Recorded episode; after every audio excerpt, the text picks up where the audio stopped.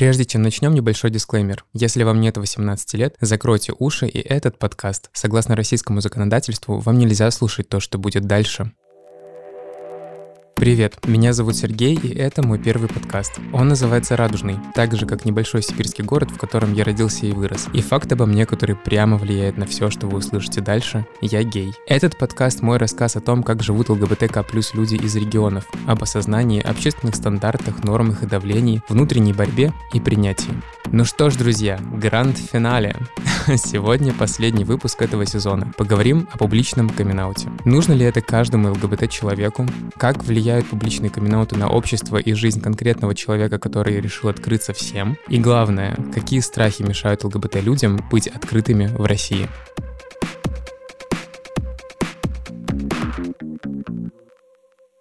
Мой публичный камин случился вместе с этим подкастом. Я написал пост в Фейсбуке с ссылкой на первый эпизод. Скрыл его только от родителей по их просьбе. В этом финальном выпуске мне хочется разобраться, какие барьеры есть у людей, которые мешают им жить свободно. Начну с себя и расскажу, чего именно я боялся перед публикацией. Вот что я говорил за несколько месяцев до анонса своей сексуальности перед всеми знакомыми и незнакомыми людьми. Если говорить о том, что я чувствую перед выходом этого всего, у меня очень редко возникает чувство, что «эй, как будет классно».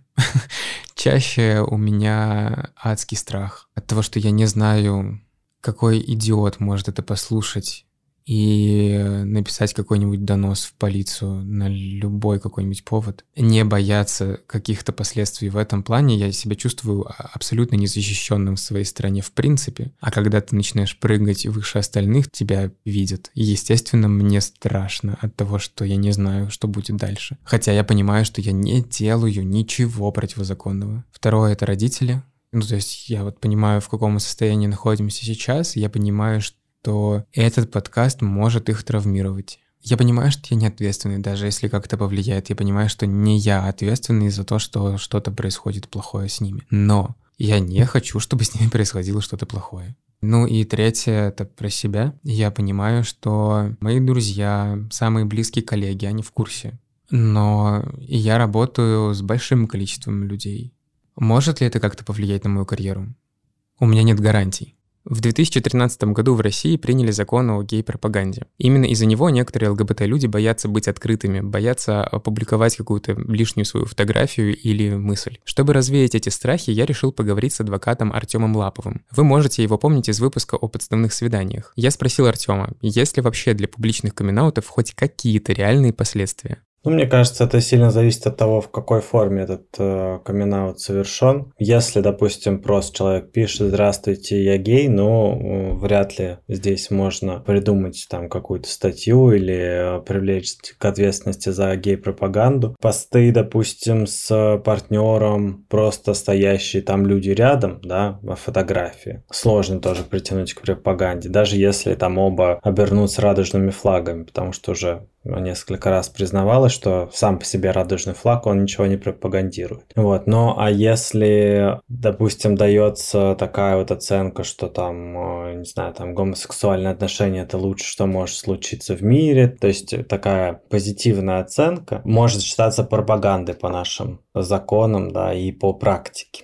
Как вообще происходит э, привлечение к ответственности за пропаганду? То есть это составляет протокол полицейский и направляет его в суд суд принимает решение там даже не на основании протокола, а на основании экспертизы чаще всего. То есть э, обязательно, чтобы в экспертизе был указан там мотив совершения вот этого деяния, он обязательно должен быть, оно должно быть совершено с прямым умыслом. Изменение там сексуальных установок, там, да, на формирование положительного отношения к ЛГБТ, да, и там негативного к традиционным семейным ценностям. Но и здесь же стоит отметить, что всего вот с момента, когда когда закон был принят в 2013 году и по настоящий момент, то есть по 2021 год, меньше 100 дел вообще зафиксировано применение вот этой статьи. То есть она применяется прицельно, в основном к активистам, поэтому, конечно, там публичный даже камин если без каких-то экстраординарных вещей, обычного, там, да, в кавычках человека, ну, вряд ли он может привести к какой-то ответственности. Но по данной статье, то есть это статья 6.21 КОАП, пропаганды нетрадиционных сексуальных отношений среди несовершеннолетних, по ней вообще предусмотрены только штрафы. То есть, если, например, в интернете, это уже от 50 до 100 тысяч рублей. Если там просто на улице стоять, то это до 5 тысяч рублей. А для СМИ, например, то есть для юридических лиц вообще до миллиона. По этой статье нет административного ареста. Закрыть не могут по этой статье. Плюс еще, возможно, конечно, даже вот этот штраф, его там с помощью каких-то характеристик или там э, чего-то еще, его можно даже снизить ниже низшего предела. Но по факту, конечно, ЛГБТ-организации помогает этот штраф выплачивать, потому что считается, что закон это дискриминационный, Европейский суд в том числе высказался об этом. Поэтому правозащитные организации, вот любой случай применения этого закона, они, насколько мне известно, помогают э, выплачивать вот такие штрафы. Благодаря Артему я узнал, что закон о пропаганде применяется крайне редко. К публичным камин отношения имеет мало, а даже если случается, штраф может помочь выплатить правозащитная организация. И хоть его правоприменение очень низкое, его нужно отменить. Подписывайте петицию за отмену этого закона по ссылке в описании. Штраф — это рациональный страх, с которым работать легко, а вот есть куча иррациональных тревог, справиться с которыми сложнее. Не так давно я узнал о таком понятии, как стресс меньшинств. Это такой хронически высокий уровень стресса, с которым которым сталкиваются люди из стигматизированных групп. О том, как справиться с этим страхом, я поговорил с психологом Данилой Гуляевым. Важно работать э, с возможными гомофобными установками, да, или бифобными, трансфобными, деконструировать для себя, вот распаковывать, что ли, вот эти установки, задаваясь вопросом, а чем я хуже? И вот позитивное восприятие своей идентичности, позитивное отношение и к себе, и к таким же, как я, вот снижает этот риск, да, что вот будет какой-то сильный такой фоновый стресс меньшинства. Также его снижает какое-то многообразие представлений о себе. Ну, если я себя осознаю прежде всего как э, гея, что это как бы самое главное во мне, то значит и груз гомофобной культуры и вот этого стресса, он приходится на меня всего. А если я воспринимаю, но гомосексуальность как какую-то часть своей идентичности, но у меня есть еще другие идентичности, да, профессиональная, гендерное, этническое и так далее. Вот все-все-все мои проявления, все аспекты моей жизни, то и меньше вот эта нагрузка Тут важно уточнить, что, например, гомосексуальность это сейчас рассматривается как отношенческая особенность человека, да, и у людей большое количество разных особенностей личностных, отношенческих, и если сравнивать, например, гомосексуального человека и гетеросексуального, то там будут тысячи совпадений и вот несколько различий, да, но вот, вот эта культура выделяет какие-то несовпадения как самые значимые, как будто бы это самое главное. И еще очень важна, чтобы снижать э, влияние стресса меньшинств, встреча с сообществом людей, в чем-то и похожих на меня, и с общими проблемами, и с общими интересами, и с которыми я могу делиться и своей гордостью, да, и укреплять свою идентичность, развивать свою идентичность. Когда я думал о том, что вот мне нужно собирать книгу и мне нужно делать подкаст, я для себя так определил миссию. Первое — это чтобы послушали разные ребята ЛГБТ, которые находятся на разных этапах того, через что проходил я. Вторая история. Я надеюсь, что этот подкаст будут слушать не только ЛГБТ. Потому что темы, которые поднимаются, они не про ЛГБТ, они про человека. Через буллинг проходят многие. К религии обращаются многие. Сложные разговоры с родителями происходят со многими. И весь этот подкаст, он не про геев, не про лесбиянок, он про человека и про мир, в котором мы живем, как мне кажется. В моем идеальном мире, когда его послушала дофига людей гетеросексуальных, у них подключилась симпатия, и они такие, а, так вот в чем проблема ЛГБТ. Вот что они так орут.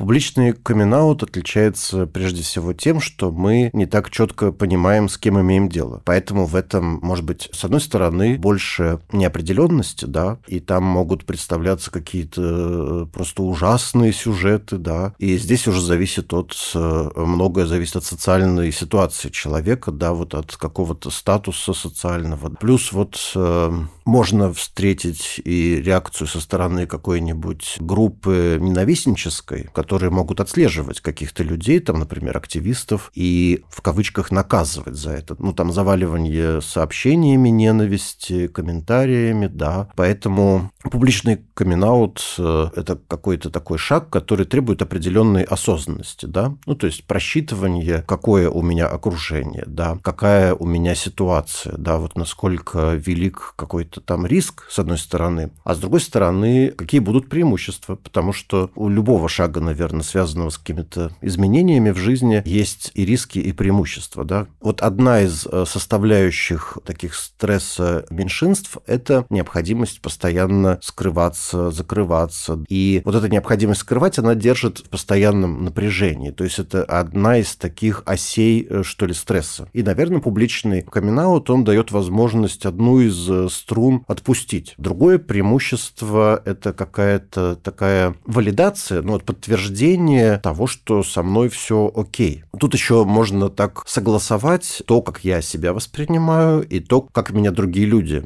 воспринимают. Потому что вот закрытость, она она как бы раздваивает опыт человека. Ну, то есть я, например, себя вот э, представляю одним, но при этом я параллельно думаю, что ну, кто-то меня считает грязным извращенцем. И вот такое несовпадение, да, самовосприятие и предполагаемого восприятия вот э, со стороны других людей, ну, тоже это какой-то фоновый такой диссонанс, э, с которым трудно жить. И здесь тоже вот градус этого стресса снижается за счет такого процесса большей согласованности как я себя ощущаю, представляю, и как я знаю, меня представляют другие. Если говорить еще вот просто про публичный камин вот у нас есть в выпусках, что вот я там друзьям признался, и родителям признался, а потом такой бац и бомбанул на всех. Ну, как бы так не работает. Ты просто постепенно-постепенно начинаешь себя принимать и начинаешь постепенно-постепенно при этом параллельно открываться другим людям и свой круг расширять. И вот здесь у меня был переломный момент. Я понял, что я, когда начинаю делать камин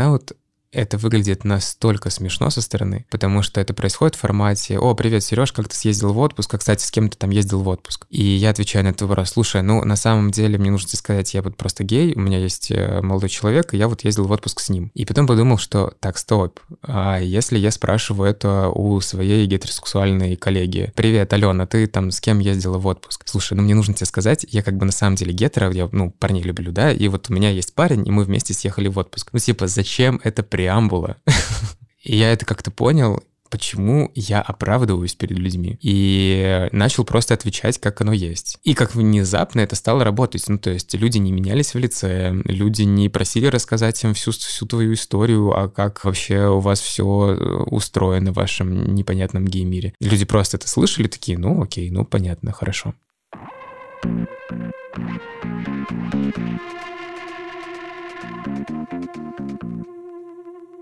В моем случае я мог хоть всю жизнь скрывать от людей свою сексуальную ориентацию, быть геем и не говорить об этом никому. Но делая этот подкаст, я задумался, а каково трансгендерным персонам? Ведь невозможно решиться на переход и скрывать это от своего окружения. Собирая истории для этого выпуска, я познакомился с Ромой. Он родился в религиозной семье в небольшом уральском городе. Осознал свою гендерную идентичность еще в детском саду, но на переход решился только в 35 лет. На тот момент я работал в крупной компании, я взял отпуск, поехал в Санкт-Петербург, прошел комиссию, мне выдали ну, справку. После этого я приехал домой и поменял ну, свидетельство о рождении, паспорт, э, водительское удостоверение, ну, короче, все документы. И последнее место, где мне нужно было поменять трудовую, да, это место моей работы. Очень было много страхов, потому что на тот момент мне не хотелось терять эту работу, потому что доход был нормальный. То есть мне нравилось там работать, мне нравился коллектив. В то же время я понимал, что, возможно, будет реакция, что меня попросят написать заявление. Я морально подготовился к самому худшему. Что я сделал? Я записался на прием к директору, взял свой новый паспорт, положил ей паспорт на стол. Она меня спрашивает, это что? Я говорю, ну посмотрите, пожалуйста. Я очень сильно волновался, мне было очень страшно. Она открыла паспорт, и она такая, ну она тоже немножко растерялась, как мне показалось. Но она сказала, и что? Я говорю, ну вот. Она такая, ну так иди в отдел персонала и меняй там все документы. И у меня так прям камень с души упал. Она говорит, спросила, как обращаться, но я ей все объяснил, всю ситуацию. Она говорит, ну, бывает. Мне главное, чтобы человек был хороший и был хорошим работником. Все. После этого я пошел в отдел персонала. Я полагал, что реакция будет негативная, но на самом деле они отреагировали очень-очень толерантно. То есть после того, как я заявил о себе, объяснил коллегам, как ко мне обращаться и что со мной произошло, и что будет еще происходить на гормонотерапии, да, допустим, да, какие изменения после этого все обращались так, как я попросил, да, как-то так этот социальный переход на работе, он прошел очень так, я бы сказал, очень хорошо, потому что я знаю опыт других людей, у них немножко по-другому все было. Я еще в этой компании проработал полгода. Они уже видели изменения, и они мне говорили, о, смотри, как классно, у тебя так голос поменялся. Там. Ну, я не рассматривал это как что-то негативное, я рассматривал это как поддержку для себя, потому что это приятно, когда люди, они, они замечают изменения, может быть, которые ты даже сам не замечаешь, да, потому что ты себя слышишь, видишь каждый день, там, 24 на 7, Рома не публичный человек и не видит смысла рассказывать о себе всем незнакомым людям, которые не знали его до перехода. Но есть категория людей, открываться перед которыми практически всегда нужно. Это врачи. Мне интересно, я еще ни разу не встретился с неадекватной какой-то реакцией, да. У меня был такой случай, до перехода я занимался лечением зубов, где-то через недели три он попросил, чтобы я приехал к нему, дантист. Я к нему приезжаю, а там снова нужно было регистрироваться, и даю новые документы. И к нему сажусь в кресло, и он такой смотрит на меня. Три недели назад была девушка, через три недели приезжает парень. Я ему рассказываю, все говорю, он, он такой, ну, классно. Я говорю, да. Потом пошел, пожал мне руку. Я думаю, ну, блин, вообще, ты очень адекватный чувак.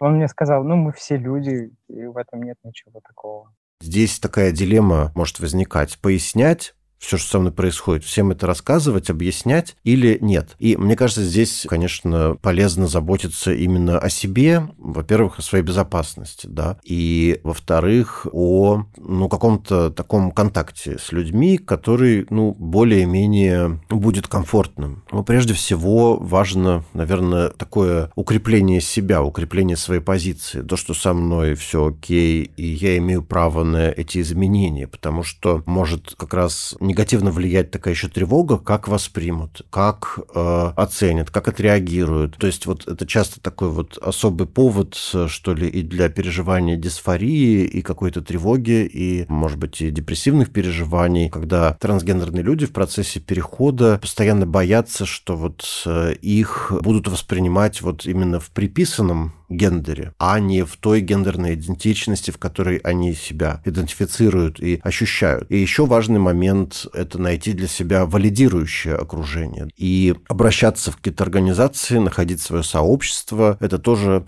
какая-то такая важная вещь вот э, для укрепления своей какой-то уверенности. Иногда людям сложно чувствовать уверенность, э, но можно даже для начала ее попробовать как-то изобразить. Вот изобразить уверенность, чтобы постепенно начать в нее верить уже и чувствовать ее, да. Подкаст, короче, на самом деле, если вот так вот думать, он э, зародился вот тогда, когда я вернулся в Радужный. Я приехал в Радужный, в котором не был лет восемь, я туда приехал и понял, что я вернулся в такой законсервированный город, то есть там ничего вообще не изменилось. Те же плакаты на улице, которые висели, там «Я люблю тебя, радужный», те же магазины, Наталья, продукты, ну, абсолютно все то же самое. Единственное, на самом деле, что поменялось, это детская поликлиника, в которую я ходил, она теперь стала наркодиспансером. Та же моя комната, та же икона стоит, на которой я молился, абсолютно вот, ну, все абсолютно то же самое. Мне казалось, что я как-то уже давным-давно это все переболел, прошел и прошел, но вернувшись потом из э, Радужного обратно в Петербург, я понял, что меня так накрыло адски, что я как бы нахожусь в очень, ну, как бы это, так сказать, привилегированном положении. Я живу в Москве, работаю в корпорации, весь такой окружил себя пузырем принятия, и все хорошо. И у меня здесь не про деление, а про то, что у меня чуть больше ресурсов. То же самое и там с каким-то публичным проектом. Делать это, находясь вот э, в таком вакууме принятия в Москве, намного проще, чем э, в каком-то другом месте и в другом положении, как мне кажется. Поэтому на самом деле я вот тоже думаю про медийных геев, почему на них вот такое вот э, давление идет. Ну, я имею в виду про медийных геев, которые делают вид, что они гетеры, что на них идет такое давление, потому что они видятся в глазах людей как такие очень привилегированные люди. И серии, ну, что тебе стоит взять и сказать, давай, вещай, что ты, и помоги этим нам потому что так ты скажешь, и резкая репрезентация станет выше, и как будто бы это сдвинет быстрее, в общем, развитие событий, ну и нормализацию ЛГБТ-сообщества в России. И на самом деле это как бы, ну, так и будет работать. Условно, если у нас 20 человек медийных выйдут и в один день скажут, типа, ребята, вот мы вот такие, да, понятно, что какая-то часть подумает, что, ой, господи, пиарится, но другая часть э, поймет, начнутся какие-то, в общем, процессы в голове у людей. Ну, очевидно, это поможет. Очевидно, это поможет какой-нибудь э, маме, которая, а, вот мой кумир, он оказывается-то вот такой, значит, я могу там принять своего ребенка легче. Понятно, что камин э, мой и камин какого-то медийного человека с миллионами подписчиками в Инстаграме — это несоразмерные вещи. И вот именно про эту привилегию, как бы я и говорю, ну, что есть... Э, кому живется, так скажем, в этом сложном мире чуть легче. И именно они, как как мне кажется, могут э, помогать двигать это все. Я очень хотел быть актером с самого детства. Это Максим. Он родился в городе Агрыз в Татарстане, где с самого детства чувствовал, что отличается от других парней. Но, как и многие геи, годами пытался встроиться в этот мир. Делал попытки встречаться с девушкой, знакомо, да?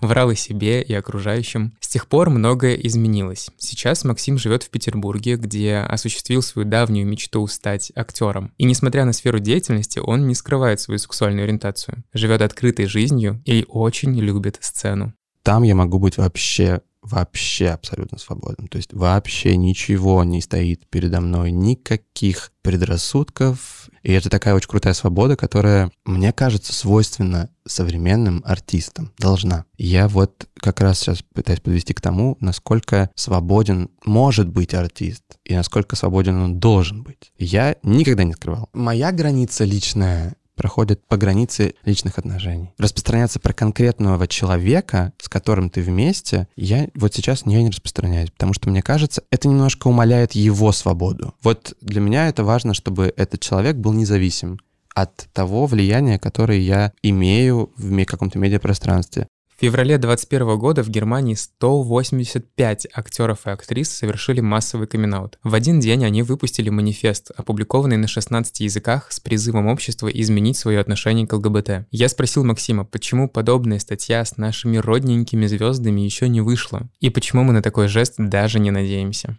Я уверен, что это определенная старая формация социальных страхов. Но медийные обладают огромным влиянием.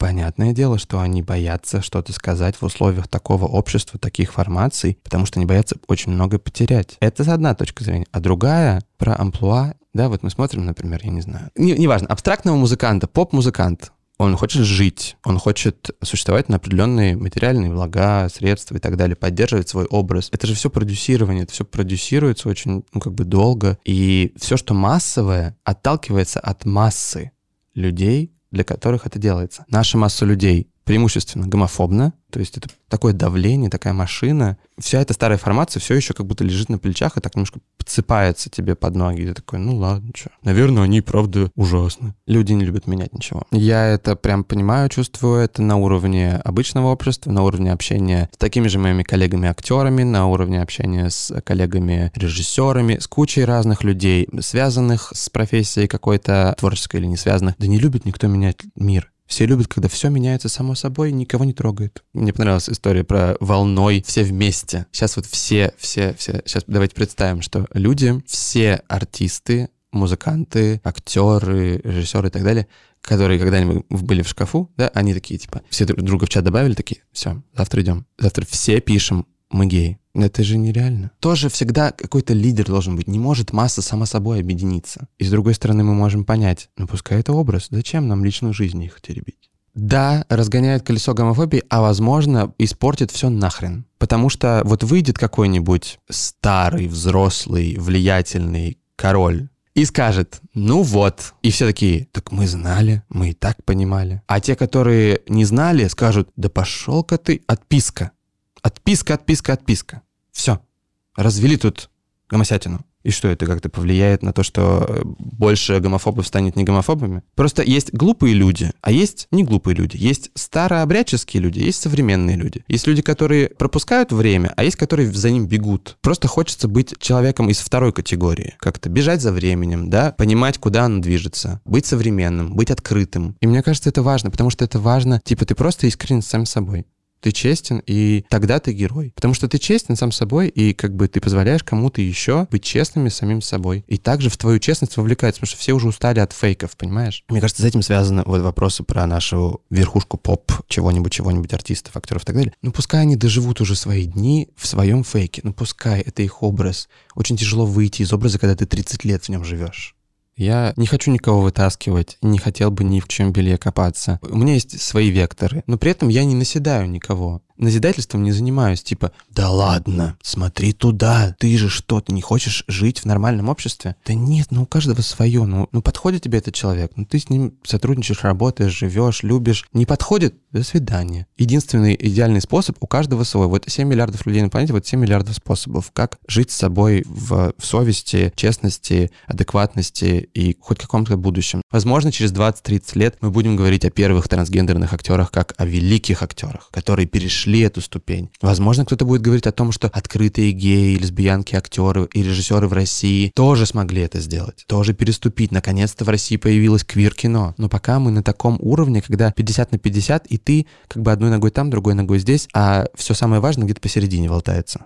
Тут публичный камин еще вопрос, о чем речь. Если это еще публичная персона, да, то это один вопрос. Ну, там, когда, там, не знаю, актеры, журналисты, какие-то публичные люди себя открывают, это одна история. И это прям история такая социальная, публичная. А когда люди, скажем так, не публичной какой-то профессии, не публичной деятельности, открывают себя для своего, скажем так, широкого круга, ну, делают свою жизнь открытой там или пишут про себя вот э, в социальной сети, но это другая ситуация, да, то есть там, может быть, нету такой огласки, про это не будет заголовков, сообщений сообщений в СМИ, может быть, в чем-то будет спокойнее. Но, с другой стороны, меньше влиятельности, меньше ресурсов влияния. Публичные персоны, они делают, конечно, какой-то социальный, политический шаг. Потому что, правда, они что-то меняют. Вот, есть локальный уровень, когда такие люди непубличных профессий делают камин -аут. Это важно, потому что они запускают такие вот круги по воде. Но, наверное, это такие именно маленькие изменения, маленькие, но важные. Чем больше их, тем больше волна, да, какая-то.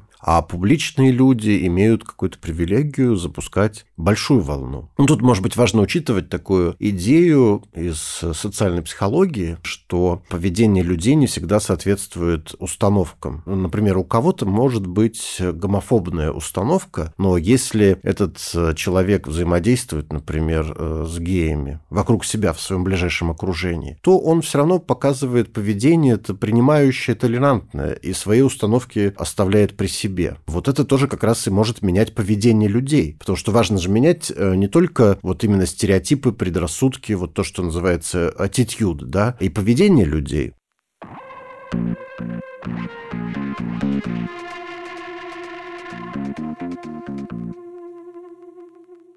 Роль в том, чтобы начать себя принимать и открываться, в том числе сыграли медиа. Ну, то есть, когда я понимаю, что в моем окружении есть информация про ЛГБТ, про меня, что я представлен в этом мире. И понятно, что мы можем посмотреть Netflix, мы можем посмотреть сериал Sex Education, мы можем еще что-то посмотреть, но это про другой мир. Это вот про то, что там, а не про то, что здесь. Я не знаю, как у других людей, но я часто вообще не мог смотреть эти сериалы, потому что мне становилось дико грустно, потому что я смотрю на ту жизнь, которой у меня нет.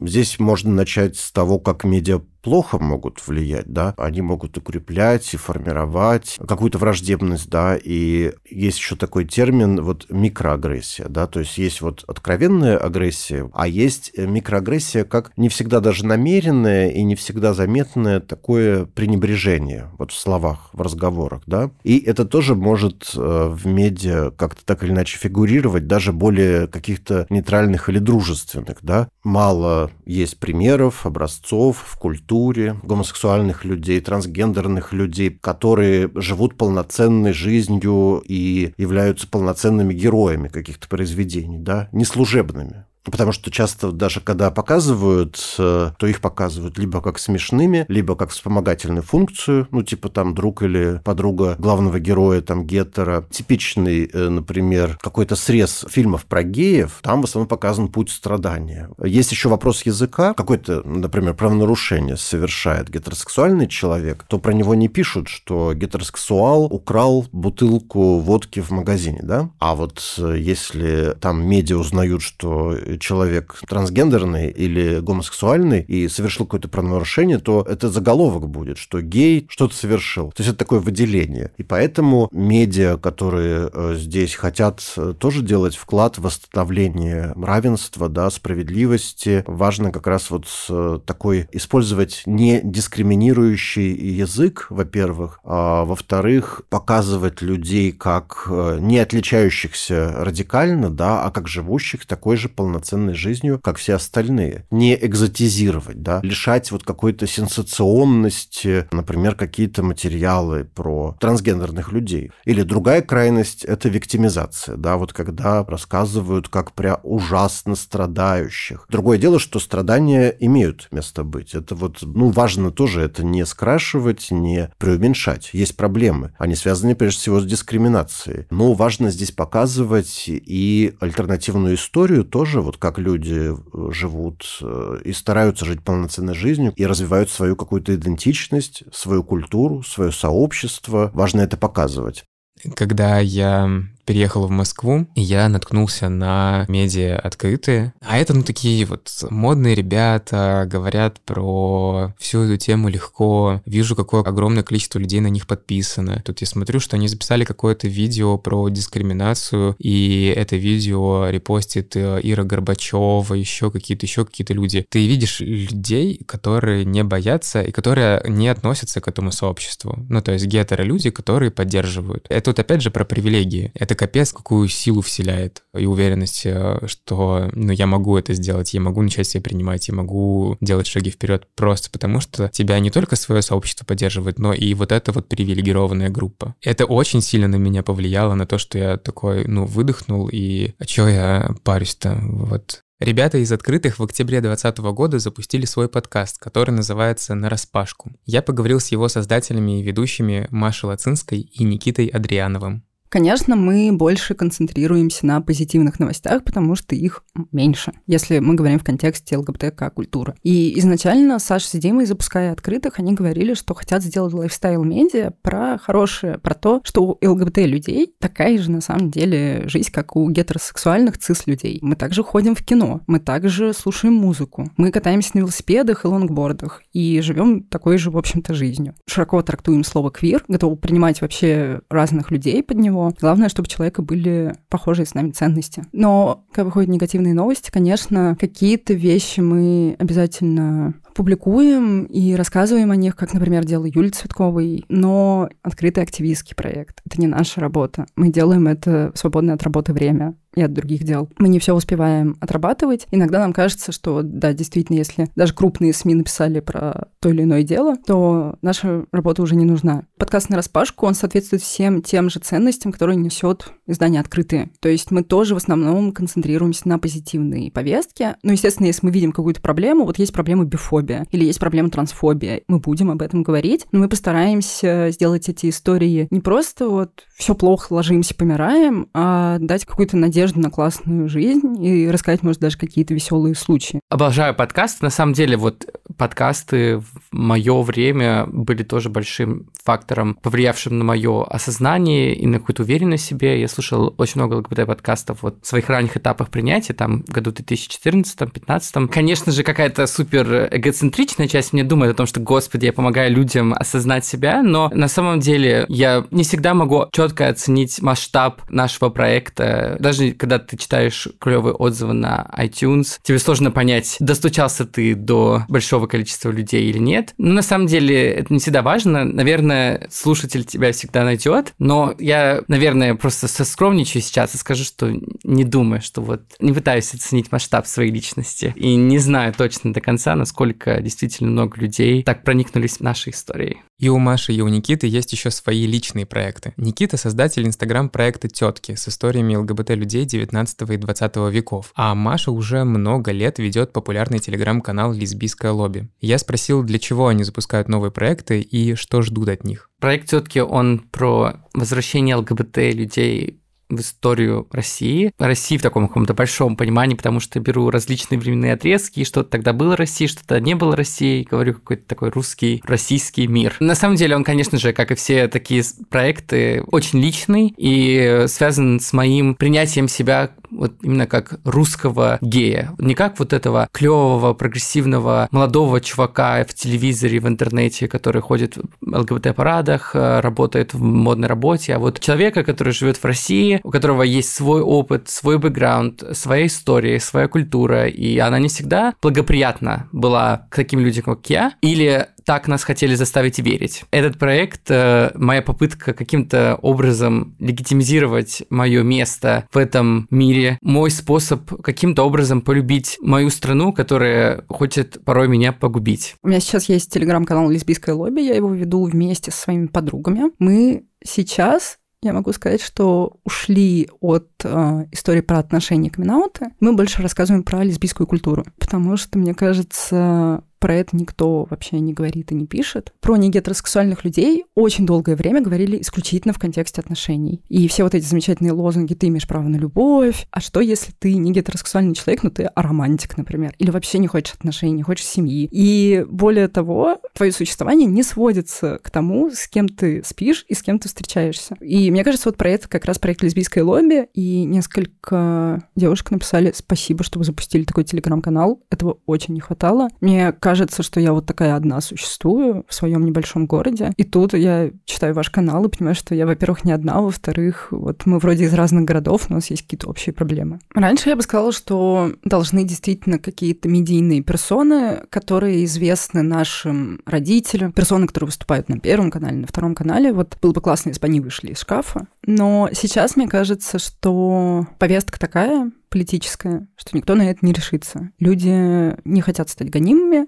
не хотят потерять свои гонорары, и, в общем, по-человечески их понять можно. Они никому ничего не должны. И здесь, мне кажется, на нас работает время. Я делаю ставку как раз на молодое поколение, потому что молодое поколение, очевидно, менее зашоренное, более смелое, и просто в какой-то момент их станет намного больше, и повестка будет более квирная. Возможно, у меня просто слишком такие левые взгляды на этот счет, и я просто не верю в каких там селебритис или корпорации, которые сейчас помогут здесь все придут, расскажут. Я вижу, что сила пропаганды как бы огромна, и если даже какая-то публичная персона совершит камин возможно, он просто будет супер заглушен и государственными СМИ, и вообще. Поэтому я верю, что какое-то счастливое будущее будущее, оно достижимо как раз за счет таких, таких нишевых проектов, которые вот э, малое комьюнити каким-то образом образовывают и двигают э, счастливое квирское будущее.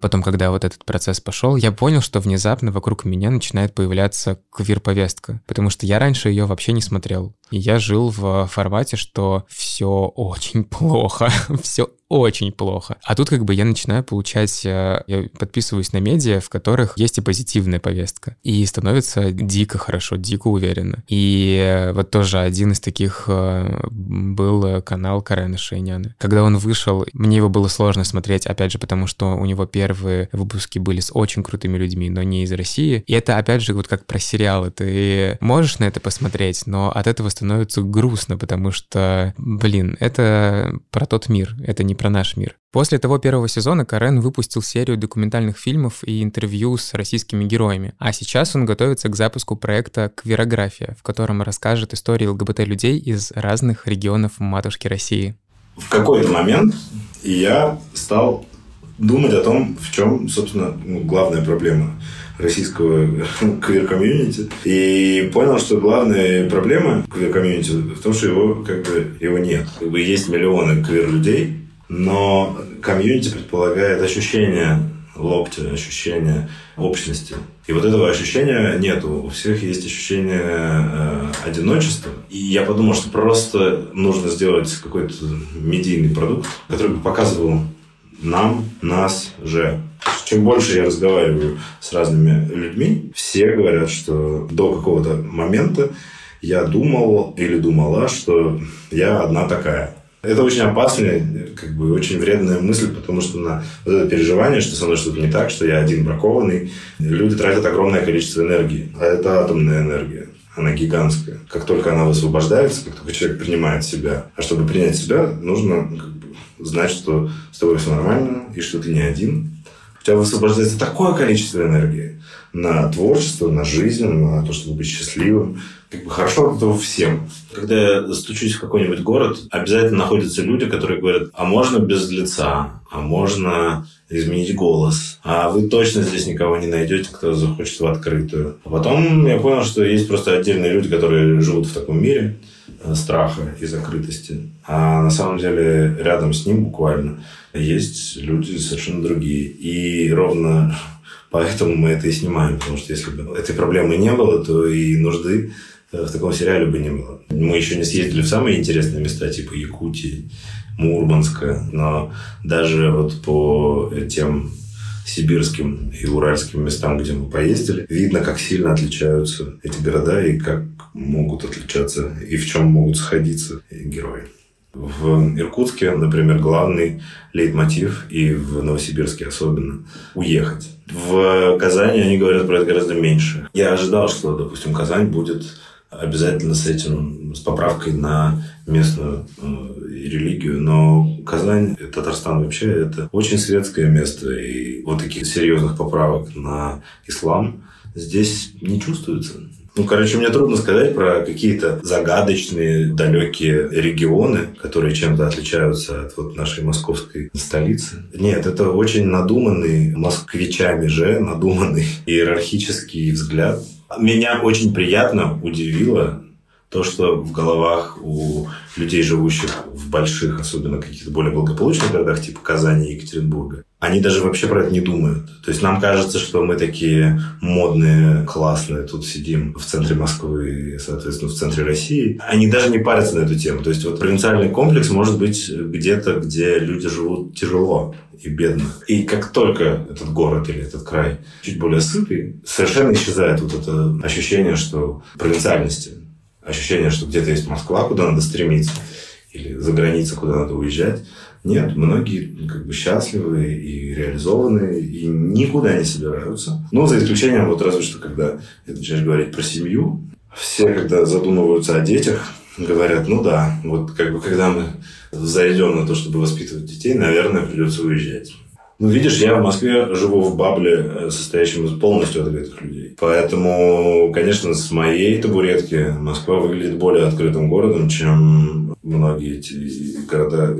Потому что, например, в том же Иркутске я знаю людей, которые много довольно успешных, творческих, часто богатых или небогатых, но каких-то реализованных людей – которые, в общем, не скрывают своей гомосексуальности от друзей и от своего ближнего круга, но ни один из них не согласился говорить про это на камеру. Ты знаешь, вот шаг влево, шаг вправо, я сейчас думаю про всех тех людей в Москве, тоже творческих, реализованных и даже более или менее знаменитых, которые там имеют контракты на телевидении, в театрах, снимаются в кино и пишут какую-то музыку, делают какую-то моду они уже перестали брать трубку и отвечать на мои сообщения. Они меня боятся, потому что никто не готов к публичности. Поэтому открытость москвичей, их свобода и близость э, к западному образу мыслей сильно преувеличена.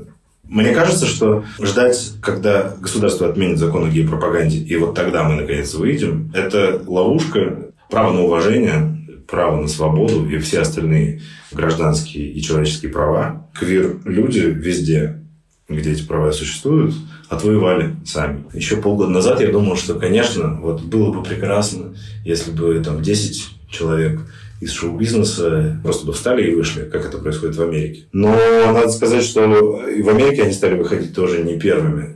Потому что люди, у которых большие ставки, они первыми, естественно, никуда не пойдут. Поэтому я верю, что для того, чтобы что-то изменилось, нужно не ждать, когда там закон отменят, и вот тогда мы все выйдем. А наоборот, нужно начать, начинать выходить. А для этого как бы, тут только общество само себе и может помочь. Поэтому маленькие люди вроде меня должны делать маленькие дела, показывая какой-то позитивный пример этой свободы. Но тут, конечно, вот важно это не идеализировать, потому что это, может быть, тоже был какой-то определенный этап освободительного движения в западных странах, когда камин стали считать прям какой-то панацеей, какой-то обязательный шаг, который вот исцелит и меня, и общество, да. Соответственно, это какой-то вопрос самоопределения для каждой персоны. В какой момент сделать этот шаг, ради чего, каким образом, как к нему подготовиться, и это зависит и от степени уязвимости, да, вот, э, ну, например, людям, которые живут в таких более, например, европейских э, семьях, это может быть проще, а для людей, которые живут в семьях с каким-то таким более традиционным укладом, например, неевропейским, да, это рискованно, опасно, прям для жизни, может быть, да, и тогда вот э, там совсем другие, что ли, стартовые возможности, да, вот для публичного камин поэтому как-то его слишком так делать из э, публичного камин такое предписание, must have, наверное, тоже было бы как-то очень жестко. Я не знаю, если честно, мне кажется, что я до сих пор не отрефлексировал еще все, что прошло, но просто на каком-то таком вот базовом, базисном уровне, просто по эмоциональным ощущениям, мне очень спокойно и очень легко. Как это выражается? Про что это? Я не могу понять и не могу еще объяснить. Но мне спокойнее разговаривать с людьми, мне спокойнее ходить на свидание куда-то. Я спокойнее себя просто чувствую. Я не знаю, как это объяснить по-другому. Просто как будто бы я стал себе позволять то, что не позволял раньше, и то, что себе позволяют на самом деле все люди. Вот, наверное, какое-то такое чувство. И не знаю, может быть, если кто-то из тех, кто слушает это сейчас, хочет сделать камин но не знает, как вербализировать и объяснить, может быть, э, не знаю, этот подкаст поможет. Возьмите ссылку, скиньте, пусть человек послушает, а потом расскажите про себя. Ну, короче, мне кажется, что чем больше мы вот в медиа даем таких своих личных историй, тем проще людям принимать себя. То есть есть какие-то радикальные ребята, маленькая маленькая кучка, которые слишком громко кричат. Но в остальной массе люди просто не понимают и не знают. И если им объяснить, они точно меняют свое отношение к этому. Вообще очень странные события повлияли на то, что я решил заниматься блогом. Это Федя. Он родился и вырос на Камчатке, без интернета и какой-либо информации о вариативности в мире. В то время Федя не принимал себя и упорно играл в гетеросексуала. А в 17 лет он переехал в Петербург, где в университете познакомился с Игорем. Сначала Федя пытался себя убедить, что это какое-то наваждение, а на самом деле он гетеросексуал, который просто оступился. Но довольно быстро принял в себе то, что понимал еще с детского сада и боялся признать. Так они с Игорем стали встречаться. Не сильно, кстати, скрывая это от своего окружения. Сначала они в Инстаграме выкладывали общие фотографии в сторис для close friends, то есть не публично. А в какой-то момент Федя завел второй аккаунт, который назвал Russia for Gays. И общий контент переехал туда. Этот второй аккаунт в итоге стал блогом, который Федя ведет и сейчас. Любая публичность ЛГБТ-персоны, а тем более с таким провокационным названием блога, может привести к угрозам радикально настроенных гомофобов. Я спросил у Феди, был ли у него такой опыт.